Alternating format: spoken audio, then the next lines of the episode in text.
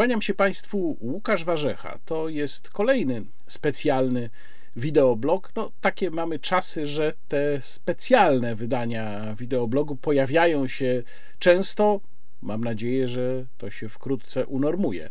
Ale tym razem czuję się w obowiązku, żeby przedstawić Państwu mm, moją analizę tego, co się wydarzyło w ciągu ostatnich kilkunastu dni, ze szczególnym uwzględnieniem wczorajszego dnia, czyli wtorku ponieważ wydarzenia, no, moim zdaniem, stawiają nas w nowej sytuacji. Jesteśmy w okolicznościach, w których jeszcze nigdy nie byliśmy jako państwo.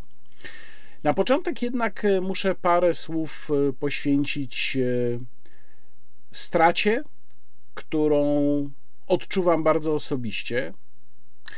Odszedł ksiądz Tadeusz Isakowicz-Zaleski, Napisałem o księdzu Tadeuszu tekst w magazynie Kontra, który dzisiaj się ukazał. Link do tego tekstu zamieszczam w opisie filmu. I nie będę tutaj go Państwu streszczał. Powiem tylko tyle, że jak rzadko kiedy, właściwie zdarzyło mi się to może raz, dwa razy w życiu, kiedy dowiedziałem się o śmierci księdza Tadeusza, to miałem takie poczucie, że odszedł ktoś, kto jest autentycznie nie do zastąpienia. Często się tak mówi, kiedy osoby publiczne odchodzą, mówi się, no, odeszła osoba niezastąpiona, odszedł ktoś wyjątkowy. I na ogół, powiedzmy sobie szczerze, to jest taka rutynowa formuła, którą się dodaje do tych nekrologów czy wspomnień o zmarłym.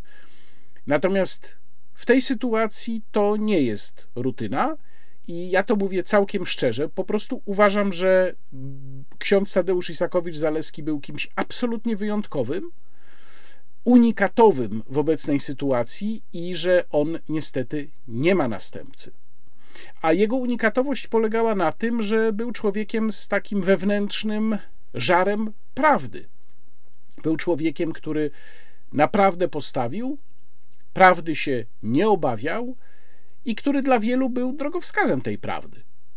To dotyczyło zarówno wątku Kresowian i wątku ukraińskiego ludobójstwa na Polakach, jak i wątku obecności tajnych współpracowników SB w kościele oraz różnego zła, które się w kościele działo. I nie ma kogoś takiego. Po prostu księdza Tadeusza nikt nie zastąpi, nikogo takiego niestety nie widać.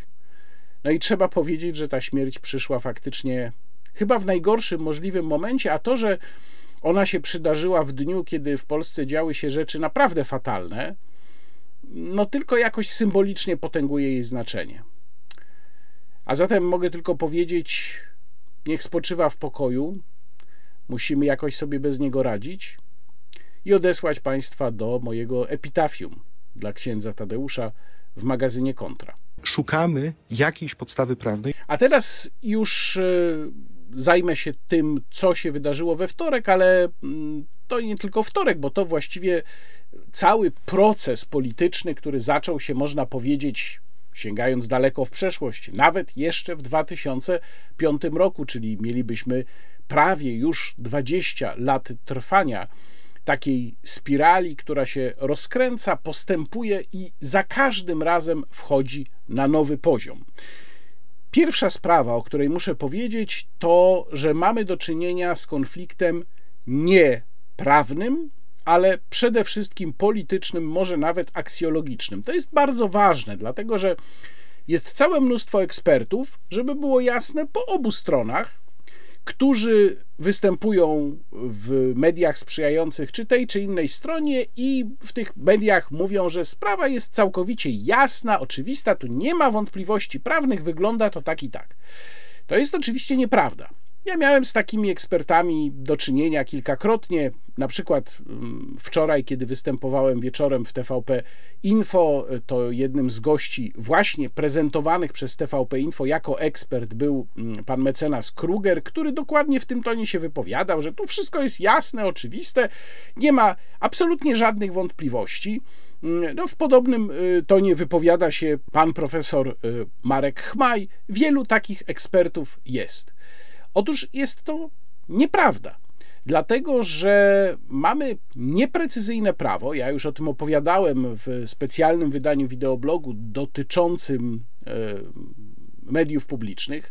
Mamy nieprecyzyjne prawo i mamy nieprecyzyjną konstytucję i interpretacji prawnych tego samego przepisu jest zawsze dużo. Przy czym w moim przekonaniu w większości przypadków pierwotna tutaj jest albo sympatia polityczna, albo lojalność partyjna, albo po prostu jakieś prywatne interesy osoby, która taki pogląd, dany pogląd, daną analizę formułuje, a dopiero do tego wtórnie dopasowywane są mm, argumenty. Obie strony wykorzystują tutaj nieścisłości naszego prawa. To zresztą zrobił też kiedyś przecież pan prezydent, korzystając z nieprecyzyjnie opisanego w polskiej konstytucji ułaskawienia. Ja oczywiście znam argumenty tych, którzy mówią, że trzeba to wszystko czytać razem, że interpretacja wybiórcza pojedynczych przepisów jest niedopuszczalna. Tutaj od razu mogę Państwa odesłać do moim zdaniem bardzo ciekawej rozmowy, którą zarejestrowałem dzisiaj, rozmowy z panem profesorem Marcinem Matczakiem, czyli prawnikiem, no teoretycznie z tej drugiej strony, ale takim powiedziałbym mocno niejednoznacznym i też próbującym zrozumieć przeciwną stronę. To jest rzadkość. Ta rozmowa jutro na moim kanale w cyklu Rozmowa Niekontrolowana, premiera o godzinie 19. Y, muszę powiedzieć jeszcze, muszę to zaznaczyć, że chociaż pewnie moi stali widzowie to doskonale wiedzą, że mówiąc o tym wszystkim, ja w żadnym wypadku tutaj nie bronię panów Wąsika i Kamińskiego, ponieważ państwo wiedzą, że ja mam do nich bardzo negatywny stosunek. Moim zdaniem to są osoby szkodliwe. To byli szkodnicy w polskim życiu mm, y, publicznym, szczególnie w latach 2015-2023, więc ja nie mam żadnego powodu, żeby ich bronić. Ja nie zmieniłem zmieniłem zdania na ich temat. Uważam, że robili rzeczy absolutnie naganne, chociażby w kontekście pandemii COVID-19, czy w kontekście mm, ustawy sankcyjnej na przykład. I prawdę mówiąc, chciałbym, żeby za to odpowiedzieli. Natomiast ja to odstawiam na bok. Mówię teraz o, o samej sprawie, o tym, co się wokół nich rozgrywa, a nie o tym, czy ja ich lubię, czy nie, czy ich cenię, czy nie, jak oceniam ich działalność w ciągu dwóch kadencji y, Prawa i Sprawiedliwości. Szukamy jakiejś podstawy prawnej. Nie zamierzam się tutaj wdawać mm, w meandry prawne, bo też jak Państwo wiedzą, prawnikiem nie jestem, choć bardzo intensywnie staram się czytać różnego rodzaju komentarze, a także słuchać prawników, rzeczywiście tych z obu stron, więc wydaje mi się, że dosyć dobrze znam już poglądy, bo argumenty się oczywiście powtarzają, poglądy jednej i drugiej strony. Ale jednak muszę Państwu pokazać, do jakiego stopnia to zapętlenie doszło i jak bardzo niejednoznaczna jest ta sytuacja. Polecam Państwu zresztą mój felieton w dzisiejszej, czyli środowej Rzeczpospolitej w cyklu Rzecz o Polityce, w którym napisałem, że nic nie jest proste. To jest, ten tytuł jest odpowiedzią na takie właśnie stwierdzenia mm, wielu prawników, wielu ekspertów, którzy twierdzą, że wszystko jest proste i oczywiste. Nie, proszę Państwa, nic nie jest proste. Jeżeli spojrzymy na sprawę panów Wąsika i Kamińskiego, no to na początku mamy proces. Ten proces, w którym sędzią, który wydał wyrok, był pan y, sędzia Łączewski. Co do pana sędziego Łączewskiego, no, ja znam y, niecałe, ale oczywiście najważniejsze miejsca uzasadnienia wyroku. Mógłbym tutaj mówić o swoich wątpliwościach dotyczących instytucji prowokacji. W niektórych miejscach rzeczywiście to uzasadnienie, bo przypominam, że chodzi tu o tak zwaną aferę gruntową, w niektórych miejscach rzeczywiście to uzasadnienie, przyznaję, przemawia do mnie. Ono jest logiczne, ale z drugiej strony, późniejsze postępowanie pana sędziego Łączewskiego, który przecież zrezygnował ze stanu sędziowskiego w roku bodajże 2019, no, każe jednak postawić pytanie o jego bezstronność. I to jest pytanie, które dotyczy bardzo wielu sędziów, którzy się angażowali w walkę z poprzednią władzą. Ale to też odstawiam tutaj na bok, bo to jest w ogóle osobne zagadnienie. Jak traktować kwestie niezawisłości sędziowskiej, czy też obiektywizmu sędziowskiego w takich sprawach. Tak czy owak, pierwszy punkt, w którym trzeba tę wątpliwość, pierwotną wątpliwość zauważyć, to jest punkt dotyczący samego pierwotnego wyroku w pierwszej instancji w tej sprawie, w której panowie Wąsik i Kamiński byli osądzeni. Druga sprawa, drugi poziom, to jest procedura ułaskawienia. Pan prezydent zastosował tutaj zasadę, którą w, w języku prawniczym nazywa się abolicją indywidualną dokonując ułaskawienia przed prawomocnym skazaniem. Przeczytałem naprawdę sporo analiz na ten temat i przyznaję, że większość tych analiz, dobrze uargumentowanych, wskazuje, że takie ułaskawienie nie jest możliwe. Nie będę tutaj rozwijał tej argumentacji. Jednym z ciekawszych argumentów, które się tam pojawiają, to tylko hasłowo mogę powiedzieć, jest na przykład taki, że ułaskawienie dokonane w tym momencie odbiera oskarżonemu prawo do sądu. Polecam Państwu, można takie analizy znaleźć. Nie mówię tutaj o wypowiedziach tak skrajnie upolitycznionych, jak na przykład wypowiedzi pana profesora Chmaja. Są eksperci, którzy z znacznie większym dystansem tym, tymi sprawami się zajmują. Natomiast są też analizy, które wskazują, że prawo łaski w przypadku pana prezydenta nie jest niczym ograniczone, że obejmuje ono również abolicję indywidualną. E, no i z kolei argument, który się po stronie przeciwników takiego podejścia pojawia, że nigdy żaden prezydent w ten sposób prawa łaski w trzeciej RP nie zastosował, nie jest tu oczywiście żadnym argumentem, bo to, że coś się nigdy nie wydarzyło, nie oznacza, że to coś nie jest dozwolone. Natomiast trzeba powiedzieć, że zdania są podzielone. To zresztą przyznał w swojej wypowiedzi wtorkowej bodajże albo poniedziałkowej Donald Tusk. Sam przyznał, kiedy mówił, że zdecydowana większość opinii prawnych mówi o tym, że pan prezydent nie ma prawa do tej abolicji indywidualnej.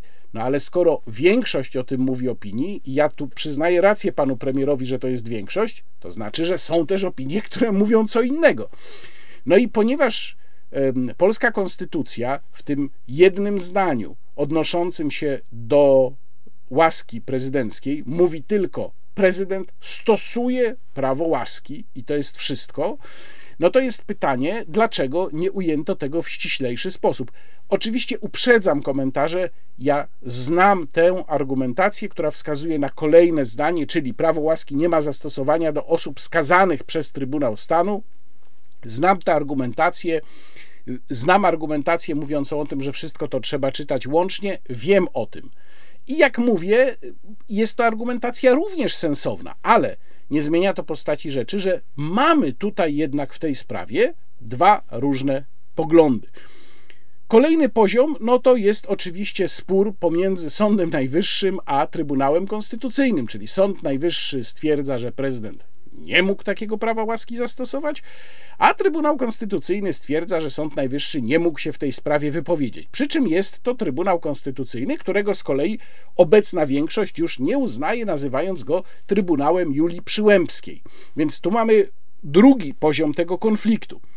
Kolejny poziom tego konfliktu no to jest y, kwestia wygaszenia mandatów obu panów. No i tutaj już dzisiaj, czyli w środę, mamy jeszcze kolejny poziom eskalacji, ponieważ już mamy dwa orzeczenia dwóch różnych izb, czyli Izby Pracy i Ubezpieczeń Społecznych, to jest ta izba w cudzysłowie starych sędziów, która dzisiaj ogłosiła swoją decyzję, podkreślając, że podjęła ją w ogóle nie mając akt nawet sprawy, ale jak stwierdził pan sędzia przewodniczący składu, akta tutaj nie są potrzebne, więc ta decyzja została ogłoszona i oczywiście ona była łatwa do przewidzenia, bo jeżeli to starzy sędziowie, no to oni orzekli jasna sprawa, że mandaty są wygaszone, a z kolei Izba Kontroli Nadzwyczajnej Spraw Publicznych wcześniej orzekła, że nie są wygaszone. Czy to dzisiejsze postanowienie dotyczyło akurat mandatu pana mm, y, Mariusza Kamińskiego.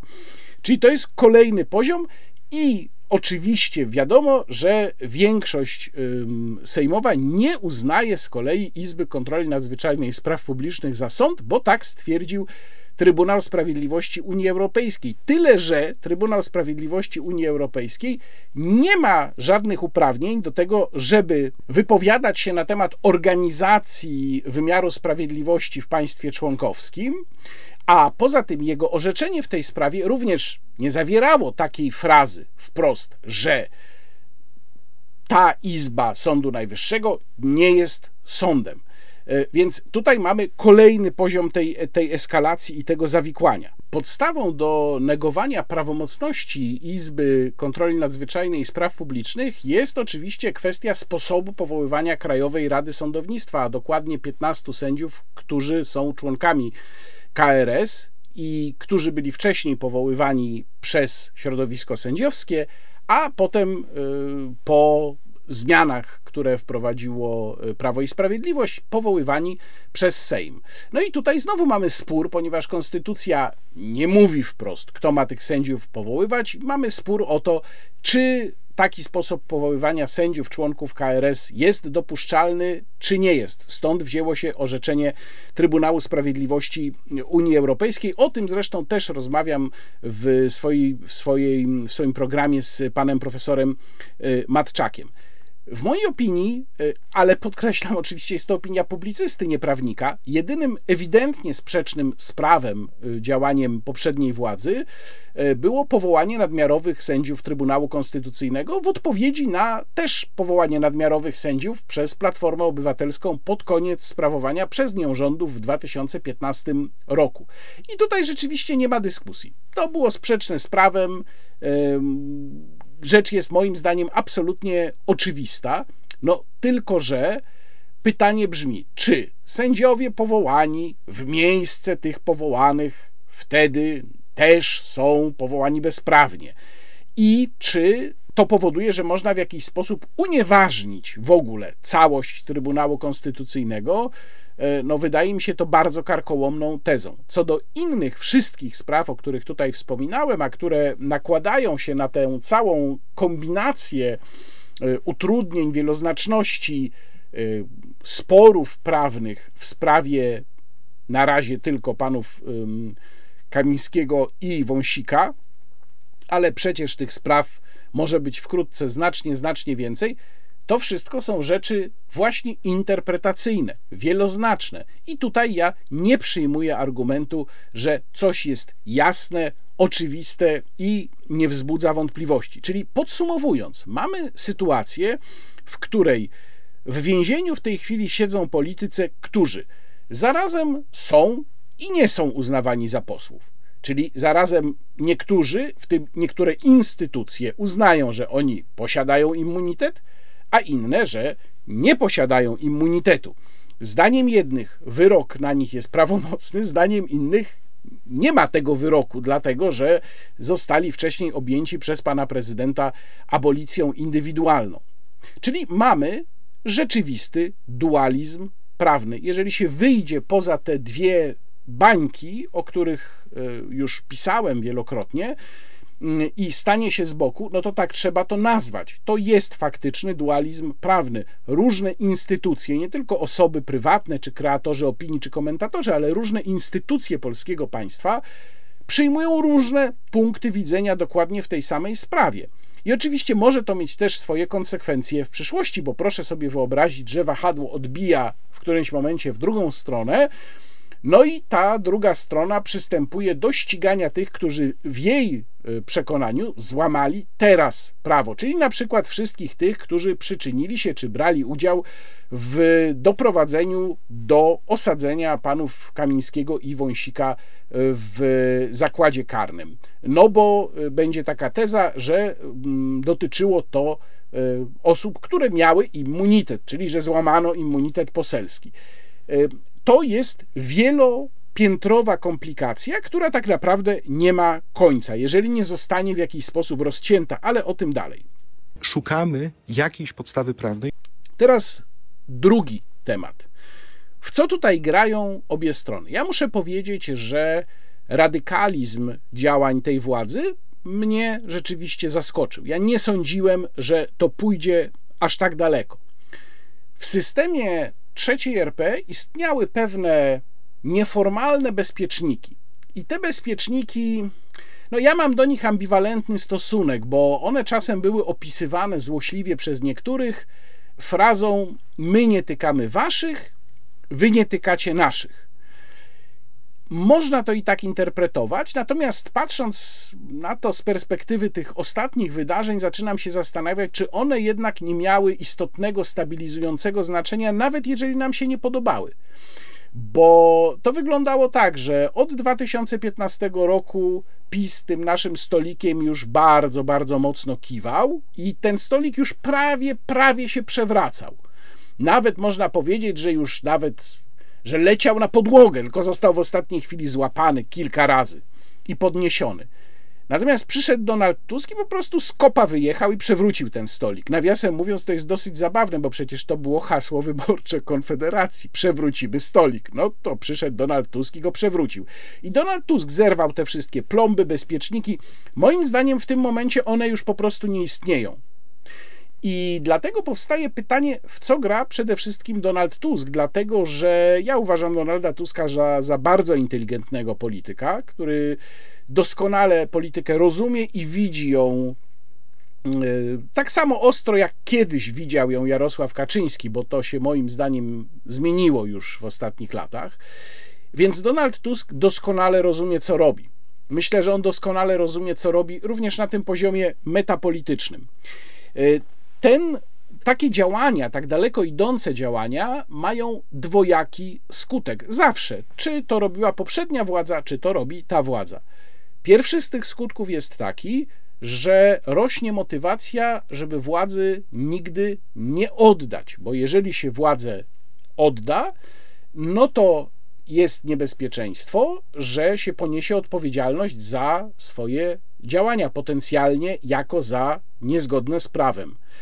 Drugi skutek jest taki, że skoro padają te hamulce, te bezpieczniki zostają zerwane, to następcy, jeżeli rzeczywiście doszłoby tutaj do takiego wahnięcia się wahadła, bo tego też nie wiemy, nie wiemy, kto w następnej kolejności obejmie rządy, może to będzie już w ogóle zupełnie inna konfiguracja.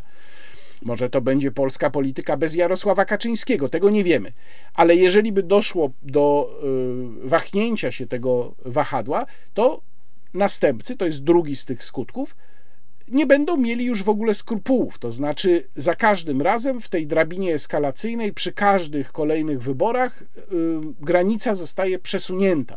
Być może w ogóle jej nie będzie. Ja takiego, taki tweet opublikowałem dzisiaj, yy, gdzie napisałem, że mogę sobie wyobrazić, że w kolejnym rozdaniu, właśnie po tym wahnięciu się y, wahadła, przychodzi policja o 6 rano po Donalda Tuska, wywleka go z łóżka y, i na podstawie wniosku prokuratora Donald Tusk ląduje w areszcie na 3 miesiące, a jakiś sędzia potem bez problemu, zblatowany z władzą, tą już nową władzą, przedłuża na podstawie wniosku prokuratury areszt to kolejne trzy, kolejne trzy, kolejne trzy i tak Donald Tusk może bez aktu oskarżenia siedzieć naprawdę w areszcie bardzo długo. I to oczywiście u każdego, kto mm, myśli o praworządności w sposób nieuprzedzony, powinno wzbudzić sprzeciw, ale sygnalizuje, że takie mogą być skutki, bo już te hamulce zostały zerwane. No to co jest następne w tej drabinie eskalacyjnej? No, skoro można było teraz wejść po panów Wąsika i Kamińskiego do Pałacu Prezydenckiego, a to był właśnie moim zdaniem taki jeden z zerwanych hamulców, z zerwanych bezpieczników,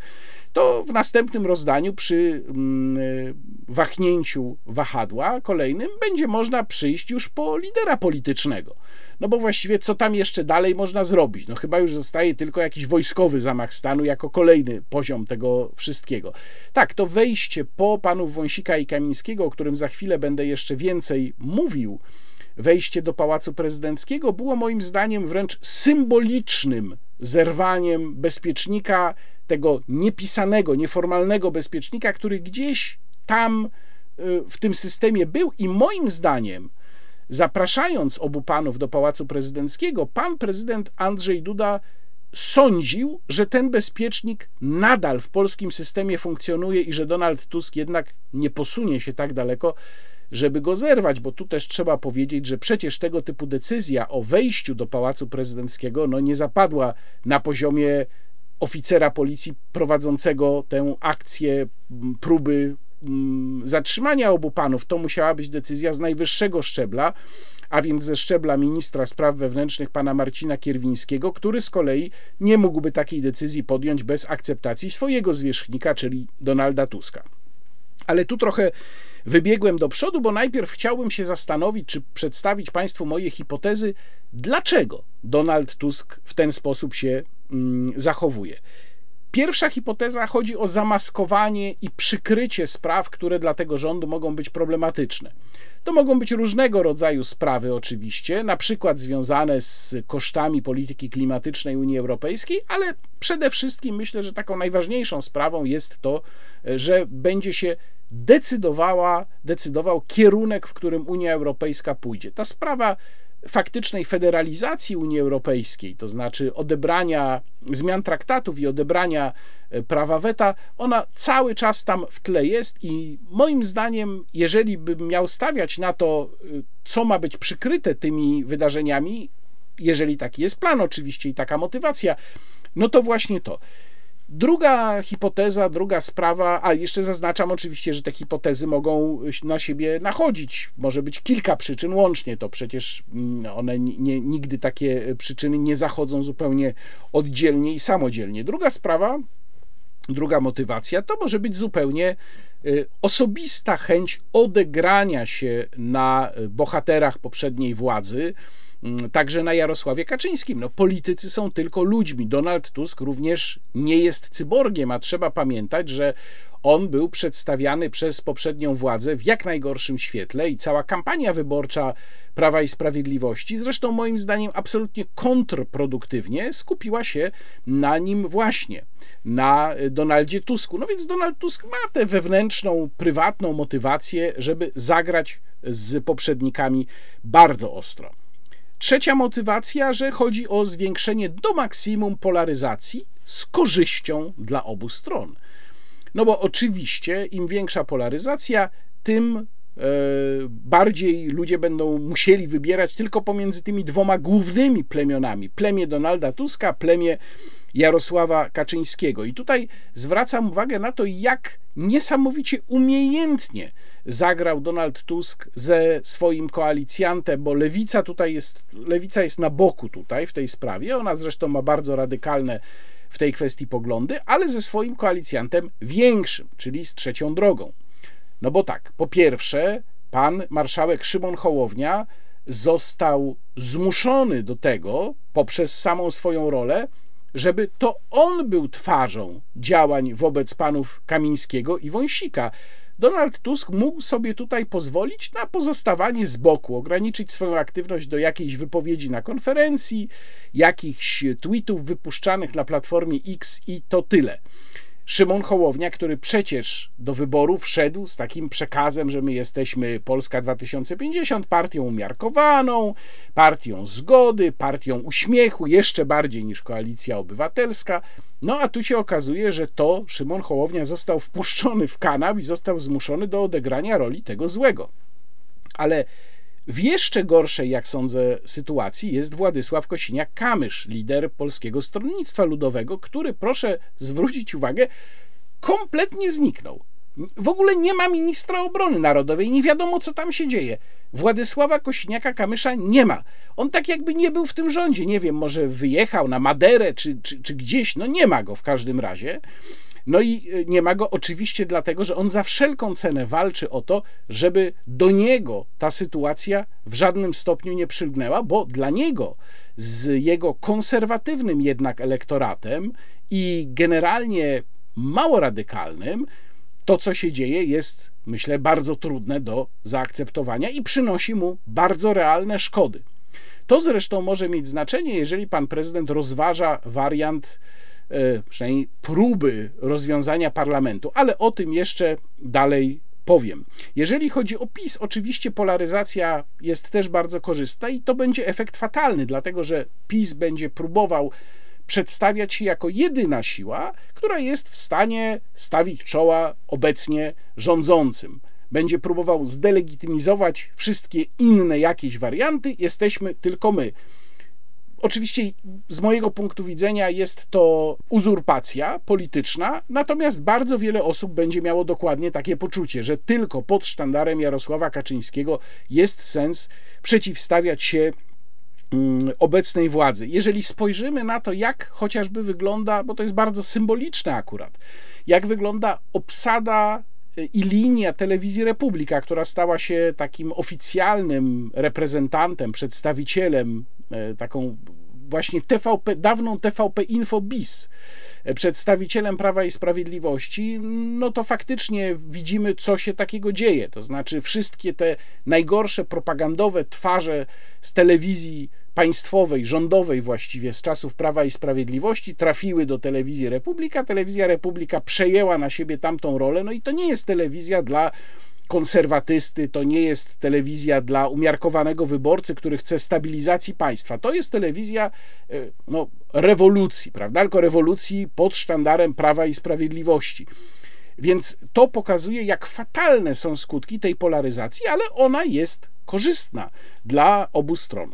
Czwarta możliwa hmm, hipoteza, czwarta możliwa motywacja Donalda Tuska to jest instytucjonalne E, powiedziałbym, przyciśnięcie, zaoranie, e, zdeptanie prawa i sprawiedliwości. Chodzi o osiągnięcie takiego efektu, w którym przy braku jakichś innych działań typu delegalizacja, bo oczywiście tego, jak sądzę, nikt poważnie nie traktuje w mm, obecnej elicie rządzącej, to by było w ogóle bardzo no, trudne do, do, do, do przepchnięcia przez sąd, groziłoby jakąś kompletną rewolucją, rewoltą na ulicach.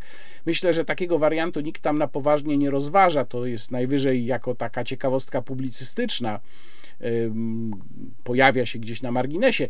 Natomiast można podobny efekt w gruncie rzeczy osiągnąć poprzez takie bardzo agresywne instytucjonalne e, działania, poprzez takie instytucjonalne zdeptanie danego ugrupowania.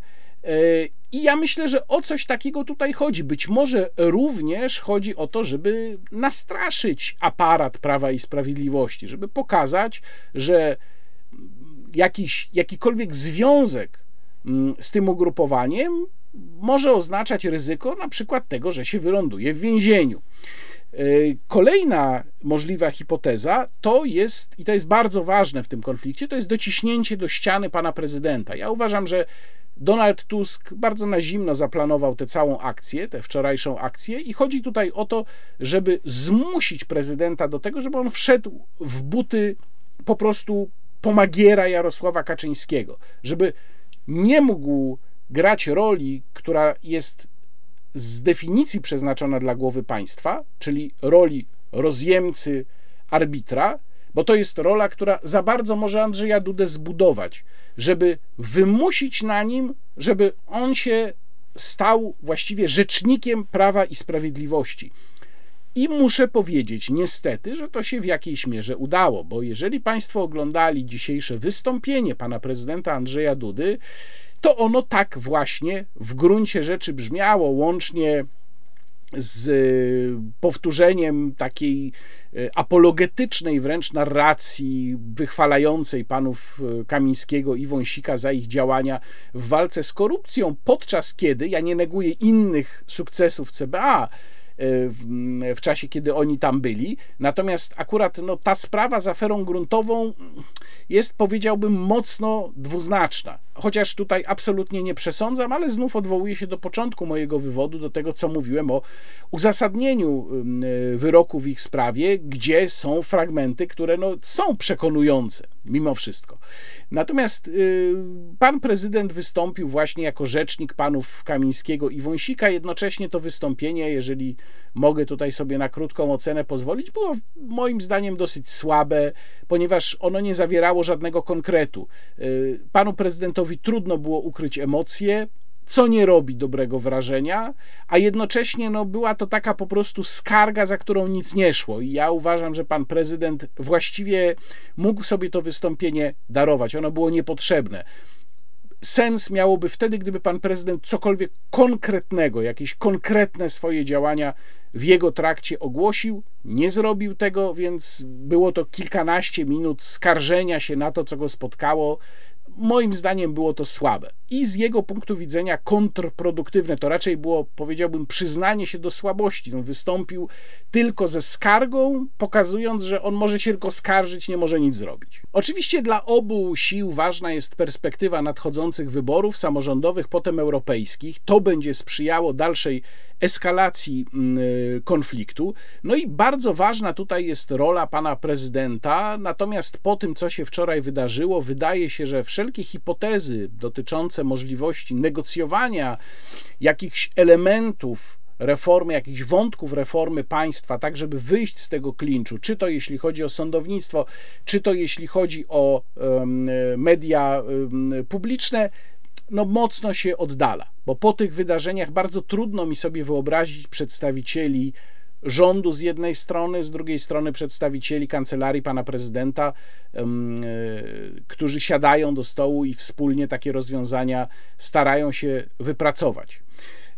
I moim zdaniem, jak wracam do motywacji Donalda Tuska, zostało to z premedytacją zrobione. Donald Tusk wiedział, że taki właśnie będzie efekt. Szukamy jakiejś podstawy prawnej. Prezydent w tym sporze jest ewidentnie stroną słabszą, dlatego że po jego stronie nie stoją instytucje i pokazuje to bardzo dobrze wątek roli służby ochrony państwa w tych wczorajszych wydarzeniach. Tutaj mogę Państwa odesłać do tekstu w cyklu Konstytucja Wolności, który dzisiaj opublikowałem na portalu do rzeczy, a w którym to tekście wskazuje, że Służba Ochrony Państwa e, powołana w ustawą z 2017 roku w miejsce Biura Ochrony Rządu, natomiast ustawa weszła w życie w 2018, czyli od 2018 roku mamy Służbę Ochrony Państwa zamiast Biura Ochrony Rządu. Ta służba została wyposażona przez Prawo i Sprawiedliwość niestety również w kompetencje do prowadzenia kontroli operacyjnej i jest rzecz jasna pod kontrolą ministra spraw wewnętrznych. No i tutaj mieliśmy y, jakąś rolę SOP-u mm, w, we wpuszczeniu policji do Pałacu Prezydenckiego wczoraj, które to wejście policji, to też muszę jasno powiedzieć, było uprawnione, bo rzeczywiście Pałac Prezydencki, jak wielu ekspertów wskazywało, nie ma żadnego eksterytorialnego statusu. Policja miała prawo tam wejść.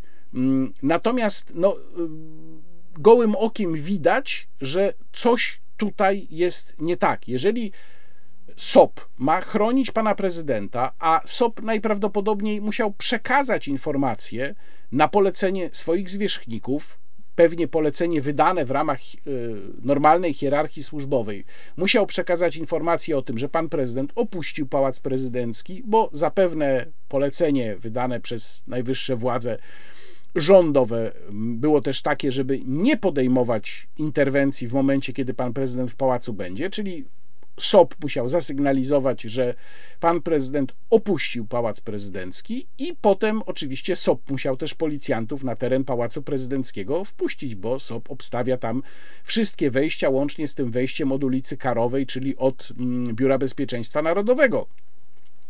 Y, no i tutaj mamy bardzo poważną rzecz, to znaczy mamy pewien konflikt lojalności. SOP chroni pana prezydenta i pomiędzy panem prezydentem a y, funkcjonariuszami SOP powinno w związku z tym istnieć zaufanie. I to zaufanie zostało moim zdaniem wczoraj zniszczone. No ale jeszcze jest jeden aspekt, o którym bardzo mało się mówi, to znaczy e, funkcjonariusze SOP, niektórzy przynajmniej z nich, mogą też mieć taki zwykły ludzki dylemat, e, bo zostali w takiej sytuacji postawieni przez polskie państwo. Dylemat polegający na tym, że z jednej strony mają świadomość, że tu jest głowa państwa, której oni mają zapewnić ochronę i która powinna im zaufać, z drugiej strony dostają polecenie służbowe, że mają współpracować z rządem, który jest w konflikcie z panem prezydentem. Polskie państwo nie powinno stawiać swoich funkcjonariuszy w tego typu sytuacji, nie powinno im fundować takiego dylematu jeżeli ja pamiętam dobrze czasy pana prezydenta Lecha Kaczyńskiego, w czasie, kiedy wtedy trwała koabitacja, czyli w latach 2007-2010, nie przypominam sobie informacji o tego typu konfliktach lojalności, jeżeli chodzi o ochronę pana prezydenta z biura ochrony rządu. I to prawdopodobnie świadczy o tym, jak bardzo zdegradowało się polskie życie publiczne od tamtego czasu. Wtedy takiego problemu nie było, mimo że BOR przecież też był pod kontrolą y, rządu. No a dzisiaj taki problem jest i to pojawił się bardzo szybko, bo już trochę ponad dwa tygodnie od y, utworzenia rządu z dawnej opozycji. Szukamy jakiejś podstawy prawnej. Oczywiście można w tej sytuacji argumentować, że pan prezydent y, mógł przecież dokonać ponownego y, ułaskawienia i w ten sposób niejako rozładować to napięcie, lub też przynajmniej mógł przygotować zawczasu, przewidując, co się wydarzy, mógł przygotować zawczasu jakiś wariant nowego ułaskawienia, posługując się takim trikiem prawnym, o którym zresztą informacje krążą od paru dni, który sprawiałby, że to ułaskawienie nie byłoby powtórzeniem tego ułaskawienia z 2015 roku, tylko byłoby nowym ułaskawieniem w związku z nowymi okolicznościami, co pozwalałoby panu prezydentowi wyjść z twarzą i to jednocześnie pozwoliłoby panu prezydentowi no, obronić się przed zepchnięciem do yy, narożnika, bo to właśnie chce zrobić Donald Tusk. I ja sądzę, że pan prezydent dlatego tak bardzo opiera się, czy też upiera się również przy tym pierwszym ułaskawieniu, że zdaje sobie sprawę, o co toczy się gra, że to jest próba zepchnięcia go do defensywy i on na to nie chce pozwolić. I w tym sensie ja pana prezydenta rozumiem.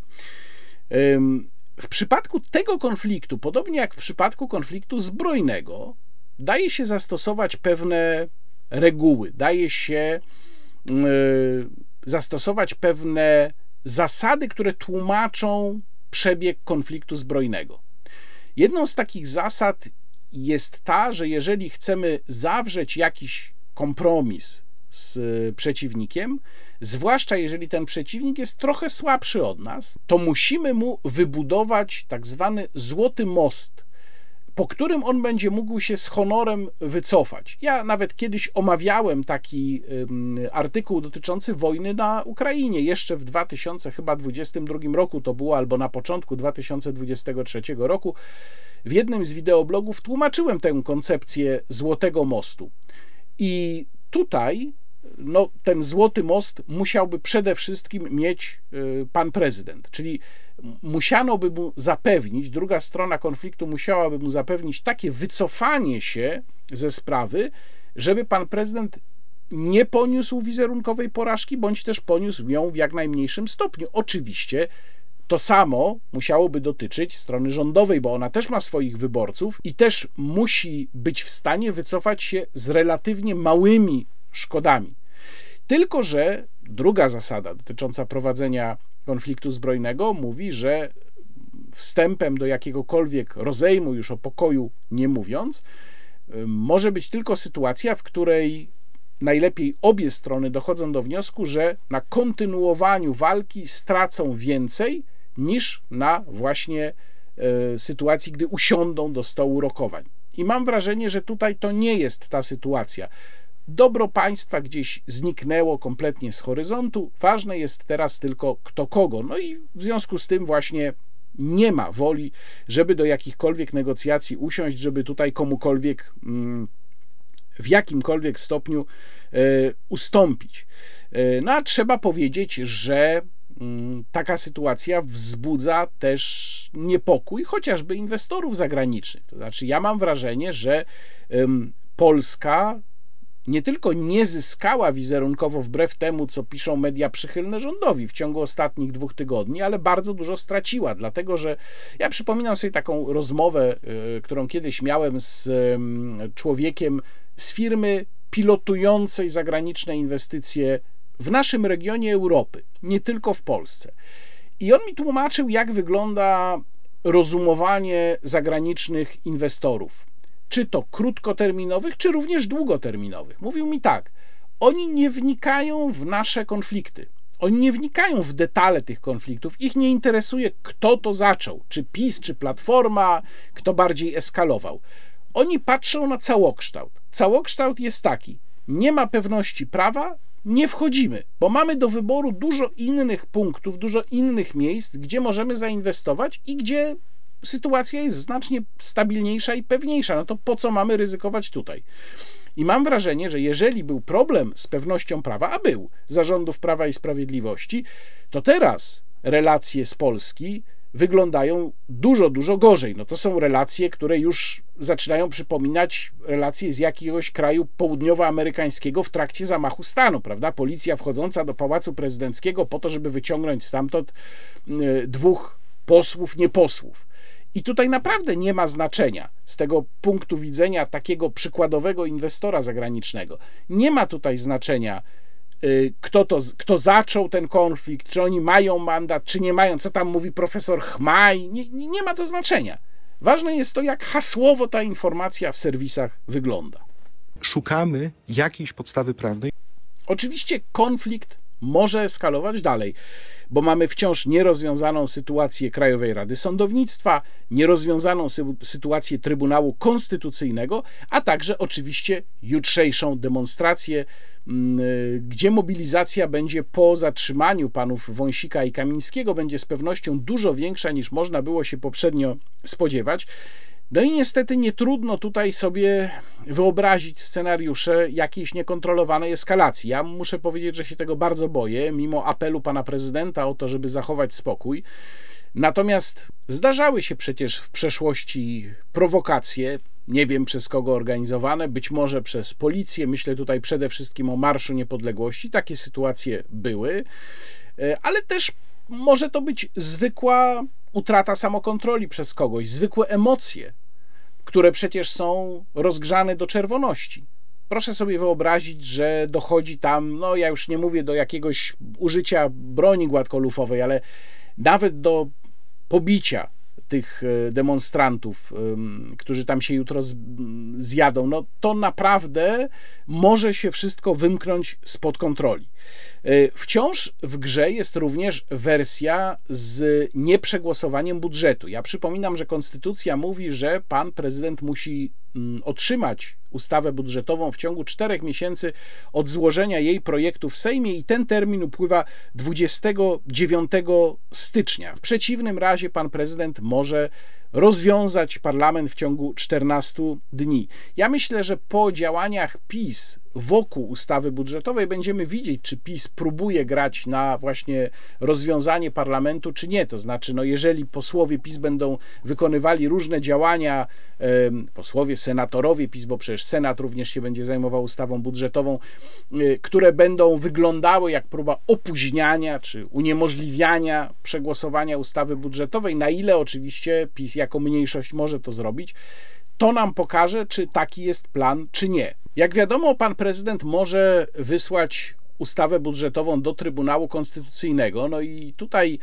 jest wątpliwość, czy wysłanie ustawy do Trybunału Konstytucyjnego należy traktować tak, jakby pan prezydent jej nie dostał. Znów większość ekspertów twierdzi, że nie, że mm, to nie powoduje, że pan prezydent dostałby możliwość rozwiązania parlamentu, ale znów no, jesteśmy w takiej bardzo, powiedziałbym, płynnej rzeczywistości mm, prawnej. Y, jeżeli by doszło do takiej sytuacji, albo załóżmy, że Trybunał by zakwestionował mm, ustawę budżetową, pytanie jeszcze z jakich powodów, czy z powodów czysto merytorycznych, czy formalnych, na przykład wskazując na to, że właśnie Sejm nie był w pełnym składzie, bo dwaj posłowie, którzy e, zdaniem Trybunału Konstytucyjnego pewnie cały czas są posłami, nie mogli wziąć udziału w obradach. E, no to pamiętajmy, że przecież Trybunału Konstytucyjnego znów większość nie uznaje. I zupełnie teoretycznie można sobie wyobrazić sytuację, w której dochodzi do rozwiązania parlamentu, ale to rozwiązanie parlamentu z jakiegoś powodu nie zostaje przez większość rządzącą uznane.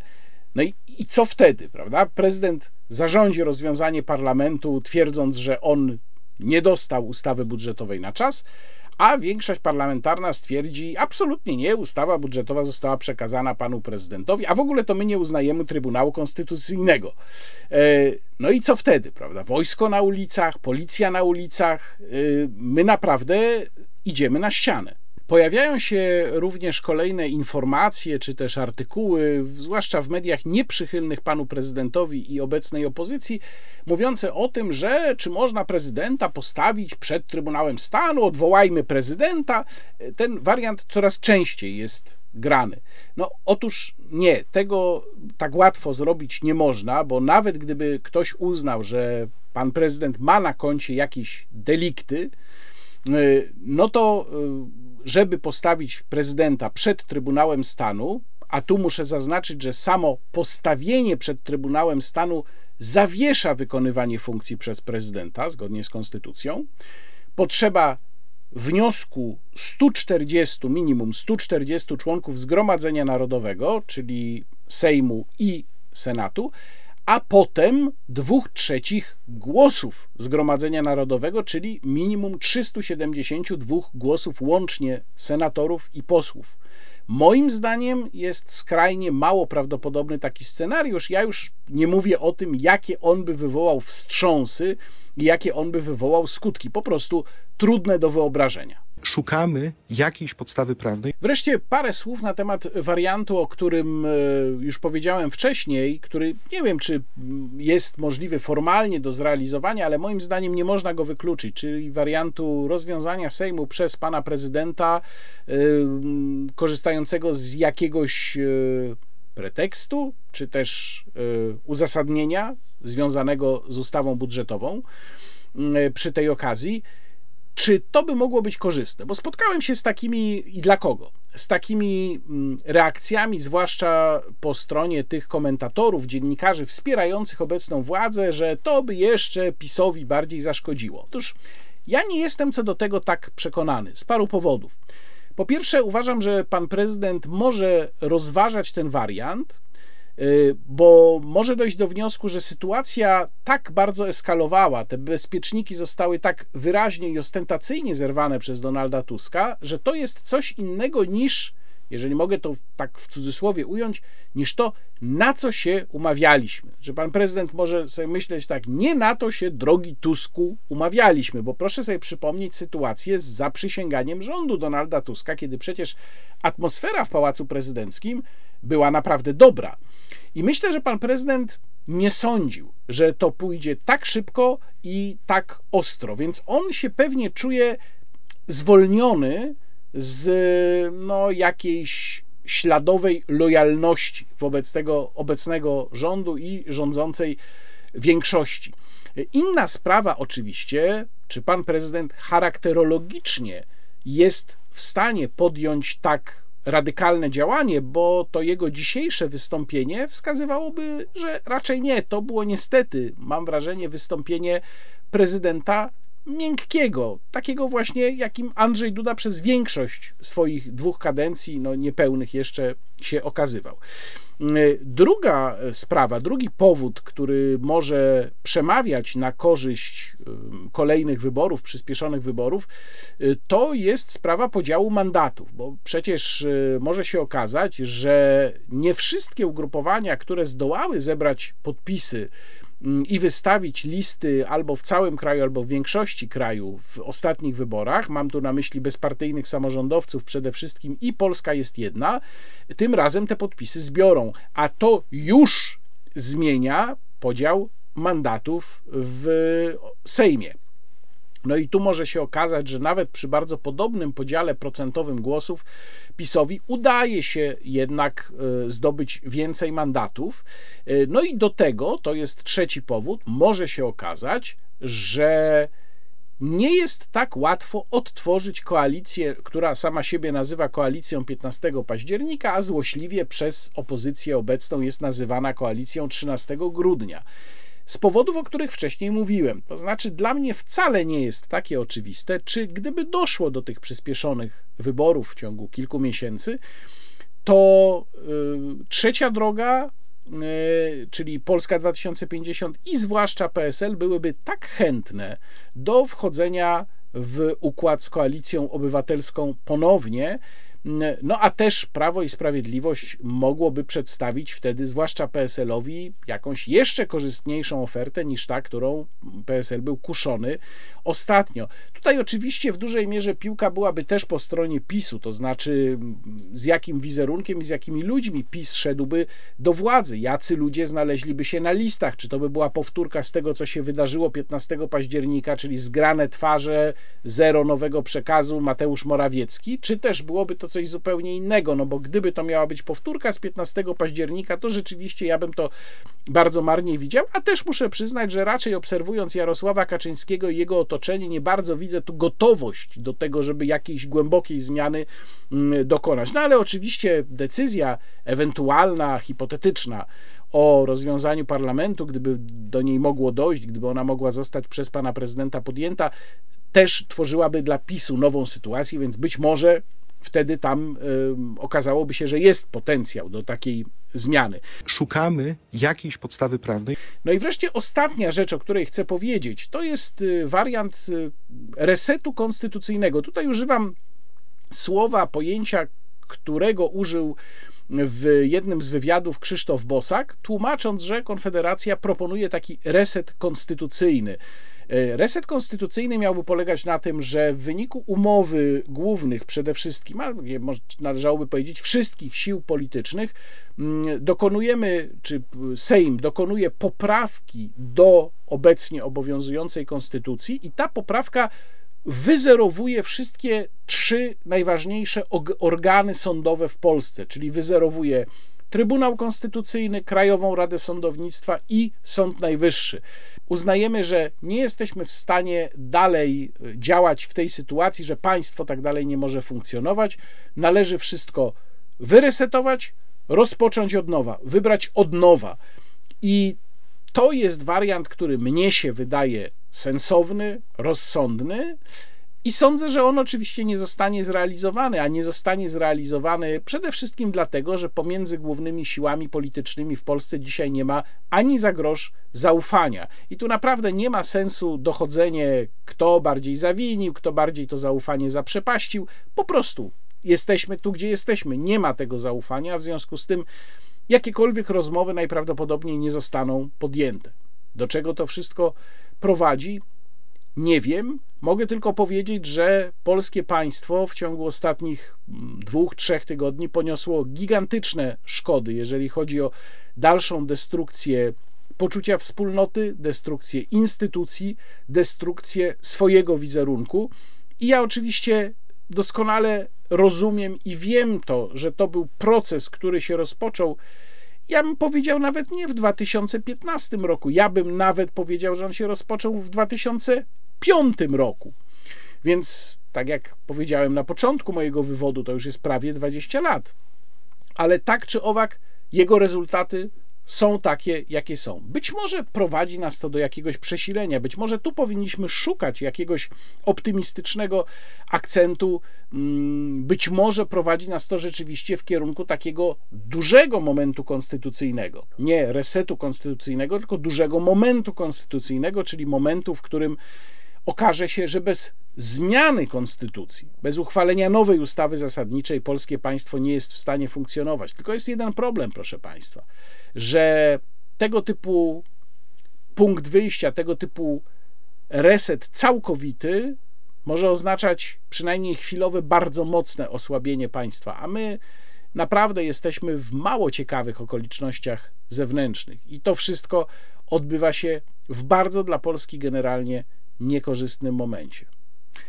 Zapraszam na jutrzejszą rozmowę niekontrolowaną z profesorem Marcinem Matczakiem. Zapraszam na kolejne filmy na moim kanale i bardzo Państwu dziękuję, że Państwo tutaj są. Dziękuję wszystkim widzom, subskrybentom i tradycyjnie bardzo nisko kłaniam się, zwłaszcza moim mecenasom, którzy zapewniają, że ten kanał cały czas może funkcjonować.